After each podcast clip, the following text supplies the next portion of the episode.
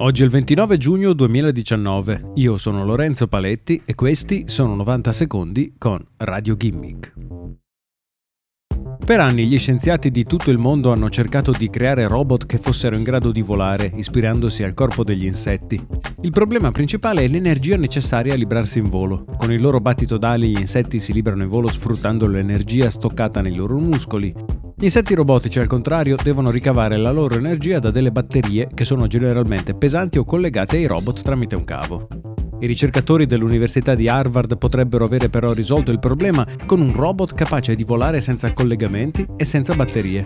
Il dispositivo si chiama RoboBee X-Wing e per volare fa uso di quattro piccole ali di fibra di carbonio e poliestere e di energia recuperata da delle minuscole celle fotovoltaiche.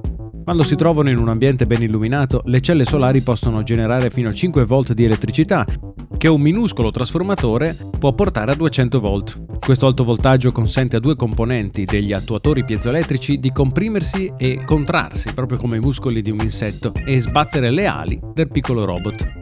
Il robot è leggerissimo, pesa circa un quarto di una graffetta e secondo il gruppo di ricerca che lo ha creato, RoboBee arriva ad una spinta paragonabile a quella di un'ape.